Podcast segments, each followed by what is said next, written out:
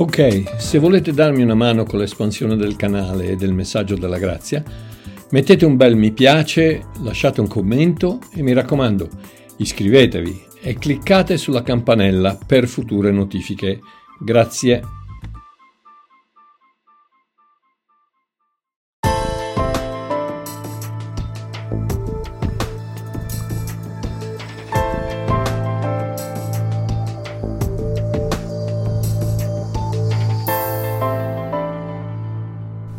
Va bene, meno male che c'è il, il mio amico Fabio, gloria a Dio, che almeno almeno, eh, almeno mi, sen- mi sente lui, dai, va bene, allora, grazie. Grazie, pace e buonasera a Fabio. Eh sì, Rosario, c- c'è qualche problema, vedi che c- mi, mi, mandano, mi mandano i messaggi, ci sono le, i problemi e non so cosa dirvi, ragazzi, non so cosa dirvi, eh, io, boh, qui Fabio, Fabio, è, è, è, Fabio mi vede e gli altri no, vabbè, non importa, o la vedrete, la vedrete indifferita, va bene. Allora, una settimana di interruzione. Ah, viva l'Africa, viva l'Africa, Fabio, dai, stavi a sentire, Fabio. Mamma mia, una settimana di interruzione per poter finire l'impostazione dei miei ultimi due libri, l'annuncio numero tre e buongiorno. Anna Maria Forlone, un abbraccio, un abbraccio anche a voi, meno male, almeno siamo in tre. Um, l'annuncio numero tre, libera interpretazione di Babbo Mario delle, delle scritture, è eh, la terza della collana dell'annuncio, eh, prima erano le lettere di Paolo, poi i Vangeli, e questa è eh, questa sono gli ebrei, eh, Pietro, Giovanni, Giuda e Atti. Um, invece Buongiorno, Buongiorno è un libretto interessante che, che, che ho fatto. È la compilazione di duecento e più incoraggiamenti attraverso riflessioni, citazioni e frasi varie con le mie fotografie per poter iniziare bene la giornata. Buongiorno, apri e leggi una delle citazioni che io di solito metto su, su Facebook. Spero che ambedue siano disponibili al più presto. Sto, sto sperimentando un sito che pubblica direttamente in rete e vediamo come va, vi faccio sapere appena posso. Tra l'altro,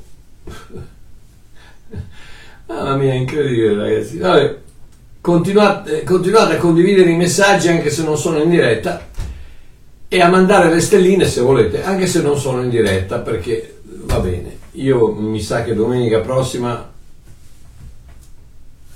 me ne sto tranquillo perché cinque. Perché, oh, non vuol dire, non vuol dire niente, Fabio, Rosario, siete importanti come, come duemila, però mi dispiace che eh, vabbè, la gente sarà occupata, cosa che ti dica, va bene, grazie comunque. Uh, ma stasera, stasera invece io sono piuttosto entusiasta di questo messaggio perché è, eh, è, un, è molto, ma molto, ma molto interessante. Che titolo è? Un bel titolo, è eh? Morto, vivo o zombie? Probabilmente tanti si saranno chiesti se finalmente sono saltate un paio di rotelle a Babbo Mario. Questo invece probabilmente è uno degli, degli insegnamenti più importanti. Ciao Marina, meno male, almeno, almeno c'è un paio di amici, ci sono, eh. Boh, non, non riesco a capire cosa, cosa è successo stasera. Prima, quando sono partito prima... Per, per, per, per tutta la canzoncina non c'era nessuno, allora ho chiuso, ho cancellato, ho provato a ripartire, poi c'era solo Fabio, Rosario ed altri mi hanno chiesto ci sono difficoltà con la, dise- con la diretta, un altro Giorgio, non so come funziona, va bene ragazzi, comunque andiamo avanti, non importa, voi siete abbastanza, siete meravigliosi amici miei, andiamo avanti. Quindi questo di stasera è probabilmente uno degli insegnamenti più importanti che potessi mai fare. Spero con tutto il mio cuore che vi possa essere utile a capire la logica della, della Logos, uh, la parola di Dio, la Logos, la parola di Dio. Quando ti rifiuti di accettare come dato di fatto la tradizione che ci è stata insegnata per decenni e decenni, togli il paraocchi del religionismo e apri la mente alla rivelazione, tutto ha un senso, tutto diventa coerente e tutto diventa logico. E questo è l'ossatura della parola di Dio. Questo non è, questa non è, non è teoria, non è il libro, ma lo spirito di questo, di questo libro non è teoria, è pratica, sono cose che funzionano, sono cose che Dio ci dà perché possano funzionare. Quindi se qualcosa nel, nel tuo modo di vedere le cose non funziona, e cambia modo di vederle, perché la, la logos è logica. Quindi, ma vediamo di svelare il mistero del morto vivo o zombie.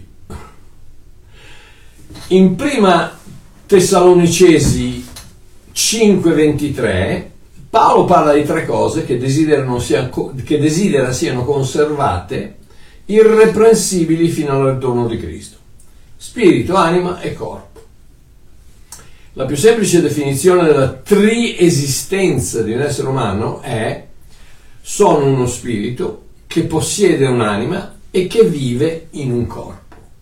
Quindi, morto, vivo o zombie, lo spirito è morto e ha bisogno di rinascere. L'anima è viva, ma ha bisogno di rinnovarsi. Il corpo è uno zombie perché? Perché è in fase di putrefazione, o ci metterà ottanta anni, novanta anni, cento anni magari, ma prima o poi, proprio come uno zombie, il corpo non è altro che un morto vivente. Ma partiamo dall'inizio. Genesi uno, ventisei e ventisette. Abba papà, grazie, grazie, grazie. Grazie di questi pochi che mi stanno a sentire, ma che, che almeno mi danno, mi danno eh, l'onore di parlare a loro. Grazie della tua presenza soprattutto, grazie del, del tuo aiuto, aiutami a essere semplice, diretto e, e a presentare questi concetti anche un po' complicati in maniera, in maniera semplice. Grazie papà, amen. Quindi, Genesi uno, ventisei, ventisette. E, e qui c'è: così Dio creò l'uomo a sua immagine. Quindi Dio è la, è, è la parola Elohim, e l'avrete sentito tante volte, ma Elohim è una parola plurale nel greco ebraico, nel greco ebraico, nella lingua ebraica. È una parola plurale dove c'è il, il suffisso im, el è Dio, Elohim praticamente sono dei, ma dei... Eh, chiaramente c'è un solo Dio, quindi cosa vuol dire? Vuol dire è una parola complessa, una parola come dozzina, dozzina una però sono dodici, duetto, duetto è uno però sono due, uh, tripletta, tripletta è uno però sono tre, uh, quindi è una parola, è una parola in, ehm, singolare che contiene il plurale, Elohim, ok? Quindi così Dio Elohim creò l'uomo a sua immagine. Quindi creò l'uomo a sua immagine. Il primo verbo che troviamo nel testo è barrà, che vuol dire creare dal nulla, che è una prerogativa di Dio, non dell'evoluzione, non del Big Bang, non, non de, degli alieni, no, una prerogativa di Dio. Dio solo può creare dal nulla. Dio parla all'uomo, dopodiché Dio parla all'uomo. Quindi chiaramente sapendo che l'uomo... Ah, fa, fammi leggere un attimino perché così è, è meglio. Genesi uno, ventisei e ventisette, cosa dice? Dice questo: poi Dio disse: facciamo l'uomo a nostra immagine, conforme alla nostra somiglianza, ed abbia dominio sui pesci del mare, sugli uccelli del cielo, sul bestiame, su tutta la terra, su tutti i rettili che strisciano sulla terra. Così, così Dio creò barra, barra, l'uomo a sua immagine, lo creò all'immagine di Dio, e li creò maschio e femmina. Ok? Quindi, poi Dio parla all'uomo. Dio parla all'uomo, quindi chiaramente sapendo che l'uomo lo capisce e che quindi possiede la facoltà di pensare e decidere. Dopodiché lo istruisce di mangiare le erbe. Ergo, l'uomo aveva un corpo con un sistema digestivo, una bocca, dei denti, eccetera, eccetera. Quindi abbiamo visto che Dio ha creato lo spirito, ha interagito con l'uomo, per cui c'è un'anima, c'è una mente, c'è un modo di interagire, e ha detto all'uomo di nutrirsi, quindi aveva un corpo. Il capitolo finisce con la frase: allora Dio vide tutto ciò che aveva fatto ed ecco era molto buono. Così fu sera e poi fu mattina il sesto giorno. Quindi il, il sesto giorno Dio crea, for, Dio, Dio crea, fa l'uomo. Ok? I due versetti subito dopo dicono: così furono terminati i cieli e la terra e tutto il loro esercito, che non è, non è questo, non è un esercito, tzavà, vuol dire tutti i suoi componenti. Eh, terminati i cieli e la terra, tutte le, tutte le loro parti. Pertanto il settimo giorno Dio terminò, e se, se mi avete seguito un paio di volte sapete che la parola terminò, qui la parola kalà, che vuol dire compiere, completare, è la stessa parola che Gesù ha usato sulla croce, perché Gesù non parlava greco, non parlava italiano, non parlava inglese, eh, non parlava neanche napoletano. Eh, quando ha detto tutto è compiuto, ha detto kalà, terminato, completato, Eh, compiuto. Quindi Dio terminò l'opera che aveva fatto e nel settimo giorno si riposò da tutta l'opera che aveva fatto. Oh, adesso Dio ha finito di creare, Dio si riposò dall'opera che aveva fatto, Dio ha finito di, ricrea- di creare. Dopo un po', d'ora in poi tutto si moltiplicherà con la riproduzione, mai più con la creazione, perché Dio ha finito. Dio non crea più, da quel momento lì, dal sesto giorno Dio non crea più. Dio ha creato, adesso ha messo nelle piante, negli animali e nell'uomo, ha messo l'abilità di procreare, di riprocreare, quindi di riprodursi, di fare altre eh, creature, altre, altre entità come, come loro. Ed ecco perché non entriamo in argomento, ma la, la, la, la, la follia, la, la follia ridicola del transgenderismo, dei, dei, eccetera, eccetera, dei, dei, dei, degli omosessuali che si sposano, eccetera, eccetera, che Dio li benedica, Dio, Dio li ama disperatamente, ha dato la sua vita per loro, ma amore mio, se, siete, se, se il mondo dovesse mai diventare tutto omosessuale, non nasce più nessuno, perché hai bisogno del seme, hai bisogno dell'ovetto. E quindi i due eh, si riproducono, maschio e femmina. Ma andiamo avanti. Quindi, a questo punto, Mosè, che è lo scrittore, colui che ha scritto la, il libro della Genesi, descrive il modo in cui Dio ha creato. Qui, nel primo capitolo descrive quello che ha fatto. Ha creato l'uomo, eccetera, eccetera, eccetera. Barà, eh, dal nulla. Poi in Genesi due sette dice: allora l'Eterno Dio formò Yazer, che vuol dire modellare, come un vasaio. Ha preso questa, questa, questa argilla, questa terra, e ha formato, ha modellato, come un vasaio modella il vaso, l'uomo dalla polvere. Interessante parola, la parola, la parola afer, che è la stessa parola di Genesi tre diciannove, dove dice: polvere sei, polvere ritornerai. Tenete in mente questa, questa sì, perché ne riparleremo. Cre- eh, formò l'uomo dalla polvere della terra. Interessante anche questa parola, la parola edamah, la parola adam, edamah, damut, dam, sono tutte basate sulla, sulla radice della parola sangue, ma non importa. E poi gli soffiò nefesh, espirare.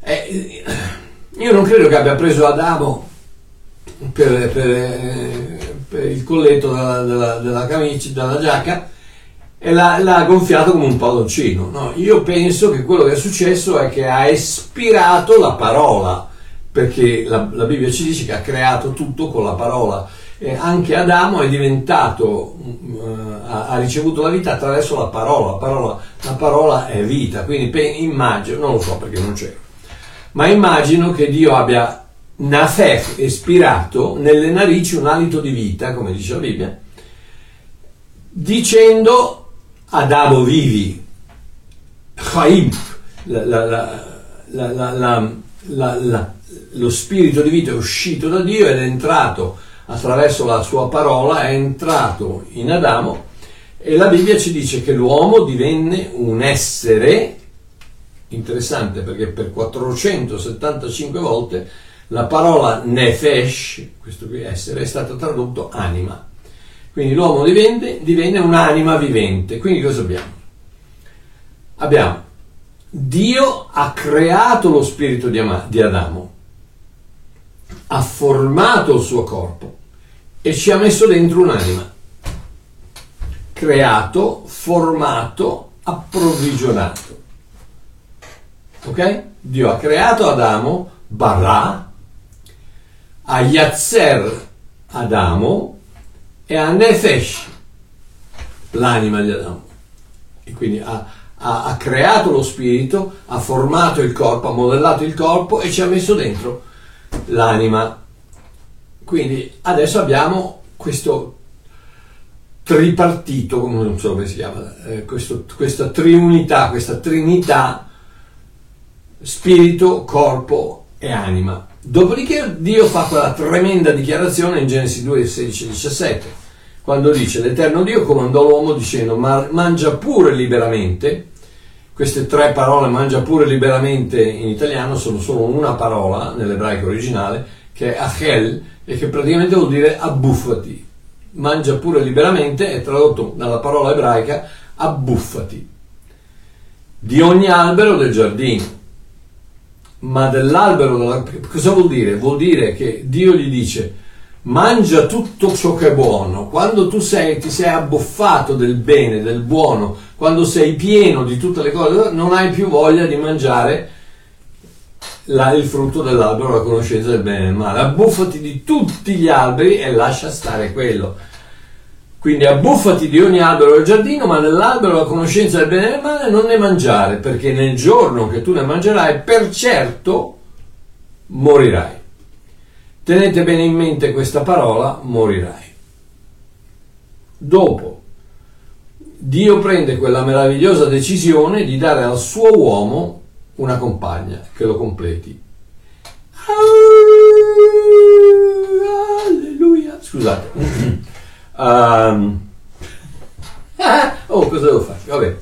Quindi Dio prende, decide di dare all'uomo questa, una compagna, ok? Che lo completi, e rimuove da dentro di lui la donna. C'è tutta, c'è tutta una storia su questa parola zelà, che è la, la, la, la costola, che potrebbe voler dire cellula, non importa. Il fatto è che lui, Dio toglie un, un qualcosa da dentro l'uomo e lo forma, lo, lo, lo, lo modella meravigliosamente bene, devo dire, ah, in una donna, Isha. Isha. A questo punto Adamo, che è sempre stato chiamato Adamo, umanità, perché in Adamo c'era uomo e donna, maschio e femmina, il primo transgender. ai ai ai, scusate, no, lasciate perdere, Babbo Mario dà di testa stasera, va bene. ehm, Adamo, che praticamente vuol dire uomo, ma nel senso di umanità, perché dentro Adamo c'era Adamo maschio e Adamo femmina, li creò maschio e femmina. Eh, a, a immagine e somiglianza di Dio, Dio è sia maschio che femmina, è completo, quindi Adamo era completo, Adamo era sia maschio che femmina, era umanità.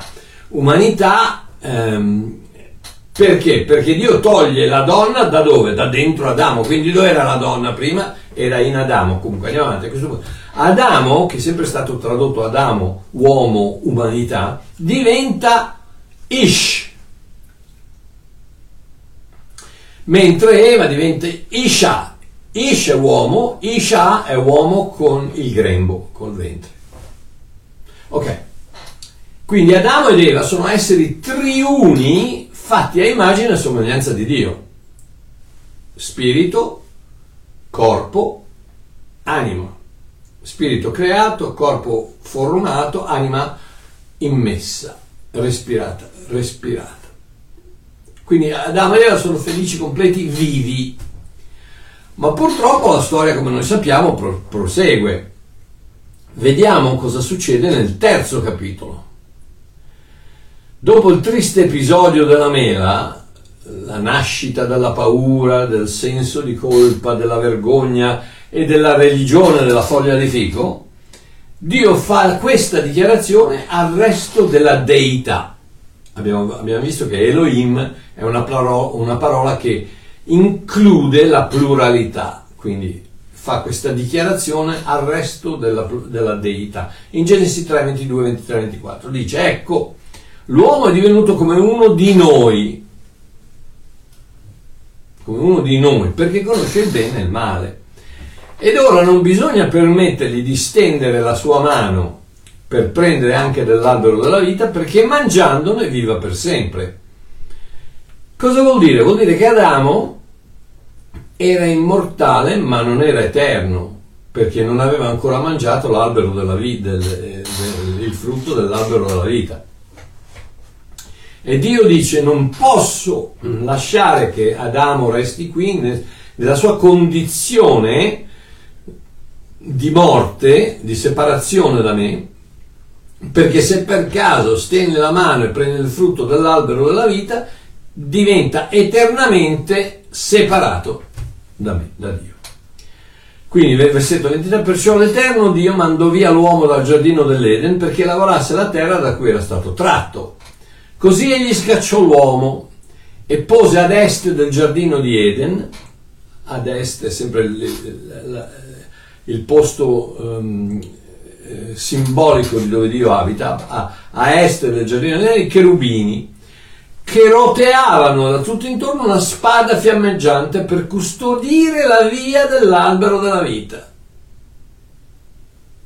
Quindi ci sono questi angeli e no, angeli, cherubini, angeli e donne. I cherubini non sono que- quelle faccette paffute che, sp- che sbutta- buttano, soffiano sulle nuvole, fanno con le alette, no. I cherubini sono degli esseri enormi che eh, al, ai cancelli del, del, del giardino bloccano la via all'albero della vita con che cosa? Con una spada fiammeggiante.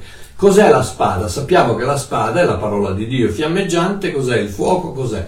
Sappiamo che il fuoco rappresenta lo spirito, quindi c'è la, la rivelazione della parola di Dio, è questa, è questa spada fiammeggiante, che non solo protegge l'entrata, cioè in altre parole tu devi ricevere questa rivelazione della sua parola per poter accettare, ma anche fa vedere, indica la strada, perché chiaramente allo spirito indica la strada il, il, la, la spada fiammeggiante.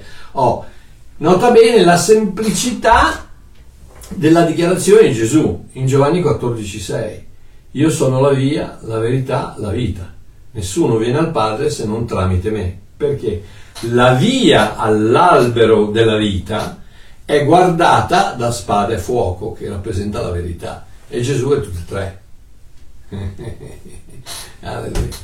Oh, per poter rientrare nel paradiso bisogna essere in Cristo, l'unico modo per poter rientrare. Ma tiriamo le somme. Dio quindi disse ad Adamo, ad Adamo che sarebbe morto se avesse mangiato il frutto dell'albero della conoscenza del bene e del male.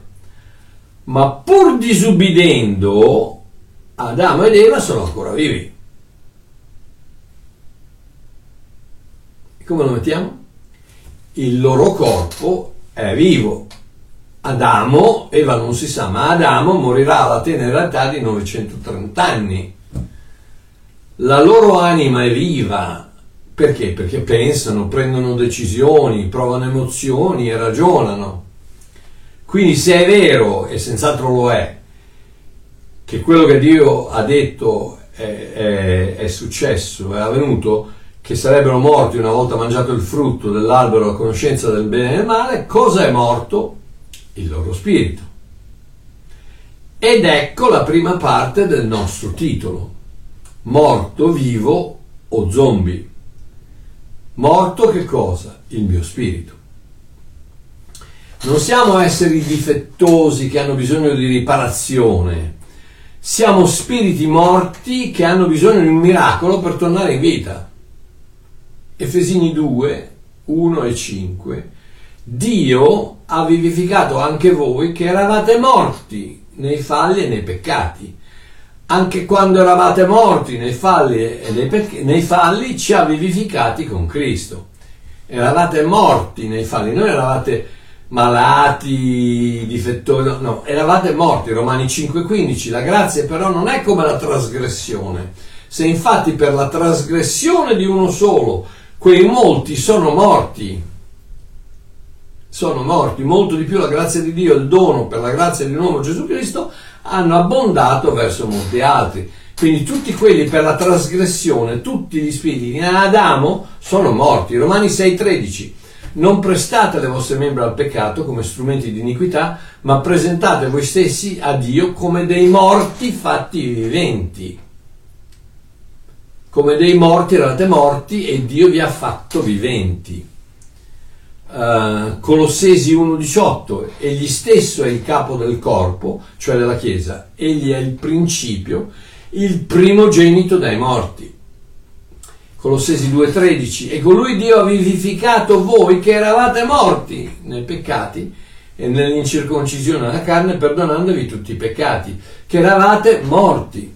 Giuda uno dodici, costoro sono macchie nelle vostre agape. Giuda sta parlando di certi uomini pagani miscredenti che si sono infiltrati nella comunità e che dicevano a tutti quanti che allora, siccome siamo sotto la grazia eccetera eccetera, possiamo, possiamo fare orge, eccetera, ed era quello che facevano. E per quello che Giuda, l'apostolo Giuda sta dicendo, sta parlando a questa chiesa e sta dicendo: queste sono macchie nelle vostre agape, che banchettano assieme a voi senza timore, pascendo se stessi, essi sono nuvole senza acqua, sospinte qua e là dai venti, da, da venti, alberi d'autunno senza frutti, doppiamente morti. Doppiamente morti. Cosa vuol dire? Vuol dire che ci sono due morte, la morte fisica e la morte spirituale. Quindi questi qui erano non solo morti spirituali, ma sarebbero anche morti fisicamente. Quindi lo spirito dell'uomo in Adamo è morto, non malato, non difettoso, non insufficiente, insufficiente non guasto, no, morto. Ed ecco il semplice motivo per il quale Gesù risponde alla tacita domanda di Nicodemo in Giovanni tre con la famosa frase: in verità, in verità ti dico che se uno non è nato di nuovo non può vedere il regno di Dio. Risposta che mette immediatamente Nico in tilt, perché non si rende conto che Gesù sta parlando dello spirito. Nico cosa dice? Gli dice: Eh, ma cosa deve, cosa, per nascere di nuovo uno deve tornare nel grembo della mamma. Gesù gli dice: Anico, eh, eh, tu sei il, il, l'insegnante, il professore di Israele, e cioè, queste cose non le capisci. Non capisci che sto parlando dello spirito, ciò che è nato dalla carne è carne, ma ciò che è nato dallo spirito è spirito? Quindi, la prima componente dell'uomo, abbiamo visto che morto, vivo o zombie, morto lo spirito, lo spirito è morto, ha bisogno di rinascere. L'anima è viva ma ha bisogno di essere rinnovata, e, e il corpo, il corpo sta morendo, per quanto ci metta, è un morto vivente. Eh, questo, questo, questo, qui, eh, questo qui prima o poi mo, polvere sei, polvere ritornerai, non si scappa. Le statistiche provano che non ne scappa uno. Quindi la prima componente dell'uomo è lo spirito, che è morto e che ha bisogno di rinascere. Oh, non con palliativi, con formule speciali, mantra particolari, miscugli magici, guru superunti che impongono mani superunte, lunghi cammini di privazione, santificazione, sacrificio, confessioni, riti liturgici, sacramenti o qualsiasi altra cosa che un religionismo fatto di foglie di fico possa inventarsi. No, attraverso la semplice accettazione del dono che Dio vuole fare a chiunque lo accetta, la vita eterna. Questo è l'unico modo in cui puoi riavviva, riavvivare il tuo spirito. Vediamo come mai. Ok, quindi salario, eh, Romani sei ventitré, il salario del peccato è la morte, ma il dono di Dio è la vita eterna in Cristo Gesù nostro Signore. In Cristo Gesù nostro Signore. Vita eterna. Eterna vuol dire che non ha inizio e non ha fine. Cos'è? È il mangiare il frutto dell'albero della vita. Quello che Gesù ha detto: io sono la via, la verità, la vita. Nessuno torna in cielo senza di me, perché hai bisogno, per poter mangiare di quel frutto dell'albero della vita che ti darà la vita eterna, devi arrivarci in Cristo. Il salario della morte, del peccato è la morte, ma il dono di Dio è la vita eterna in Cristo Gesù nostro Signore. E come si fa ad accettare questo dono? Ma è facilissimo, eh? Credendo che questo dono in effetti esiste. La semplicità della parola di Dio. Credendo nel contenitore di tale dono, Gesù Cristo, figlio di Dio. Giovanni tre sedici, poiché Dio ha tanto amato il mondo che ha dato suo unigenito figlio, affinché chiunque crede, non, non sacrifici, fioretti, confessioni, pentimenti, eh, unzioni, viaggi, miracoli, no, che chiunque crede in Lui non perisca ma abbia vita eterna. Come fai a credere in Lui? Eh, credi che Lui effettivamente ti sta dando questo dono e, e semplicemente dici grazie, ok, ricevo, non so bene come funziona, ma ricevo questo dono, grazie. E in questo dono c'è la vita eterna, in Cristo c'è la vita eterna, perché è, è la vita di Cristo, quindi il dono è la vita di Cristo, perché l'unico ad avere vita eterna è Dio. E in questo caso in Cristo Gesù è la vita eterna ed è il dono che ci viene fatto. Quindi la risurrezione del nostro spirito, altrimenti nota come salvezza, dopo la tragedia di Adamo nel giardino, non è altro che il semplice credere, esercitare la fede che Gesù è in effetti il contenitore, portatore e donatore della vita eterna che Dio vuole darci. Allungare la mano, vi ricordate cosa ha detto nel giardino, che Dio doveva messere, mettere Adamo eh, fuori, dal, fuori dal giardino? L'ha fatto per amore, ha messo Adamo fuori dal giardino per amore, perché se Adamo allungava la mano e prendeva il frutto dell'albero della vita in quella condizione, sarebbe rimasto eternamente separato da Dio. Dio lo toglie dalla dimensione eterna, lo mette nella dimensione tempo della terra, e qui può cambiare, e Adamo qui può stendere la mano e ricevere quel dono che Dio gli fa, che si chiama vita eterna, che non è altro che il frutto dell'albero della vita, che Adamo ha rifiutato quando era lì e che allora deve prendere qui su questa terra. Quindi credere che Gesù è il contenitore, il portatore, il donatore della vita eterna che Dio, e che Dio vuole darci questo dono, quindi allungare le mani e accettare quel dono una volta per sempre. Efesini due otto dice: voi infatti siete salvati per grazia mediante la fede, e ciò non viene da voi, è il dono di Dio. Siete salvati ed è il dono di Dio. La vita eterna, che è, è intrinseca nella salvezza, è il dono di Dio. E come lo ricevete? Per grazia, mediante la fede. Cosa vuol dire? Vuol dire, amore mio, che ci devi credere.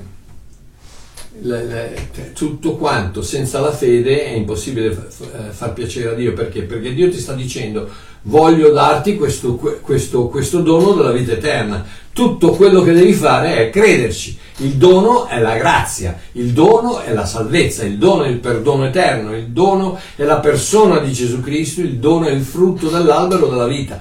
Tutto quello che devi fare è crederci.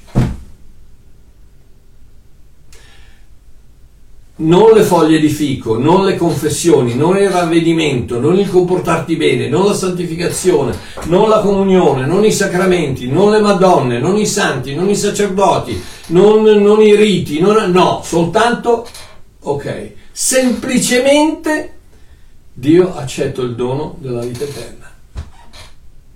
Credo che tuo figlio sia l'autore e il portatore della vita eterna, della mia salvezza, e quindi lo accetto. Grazie, amen. Non è difficile. La religio- il religionismo ha cercato di creare un, di farlo così difficile, così difficile, devi, devi, bisogna andare lì, bisogna fare la preghierina, eh, ripeti, eh, ripeti la preghiera. Non c'è niente di male a fare la preghiera, ma la preghiera non ti salva. È la tua fede che ti salva. La grazia ti viene offerta, la tua fede lo accetta, la accetta, basta. Io po- potrei persino dire che la semplicità della salvezza è contenuta nella parola accettazione. Tutto quello che devi fare, devi accettare quel dono che Dio ti sta offrendo.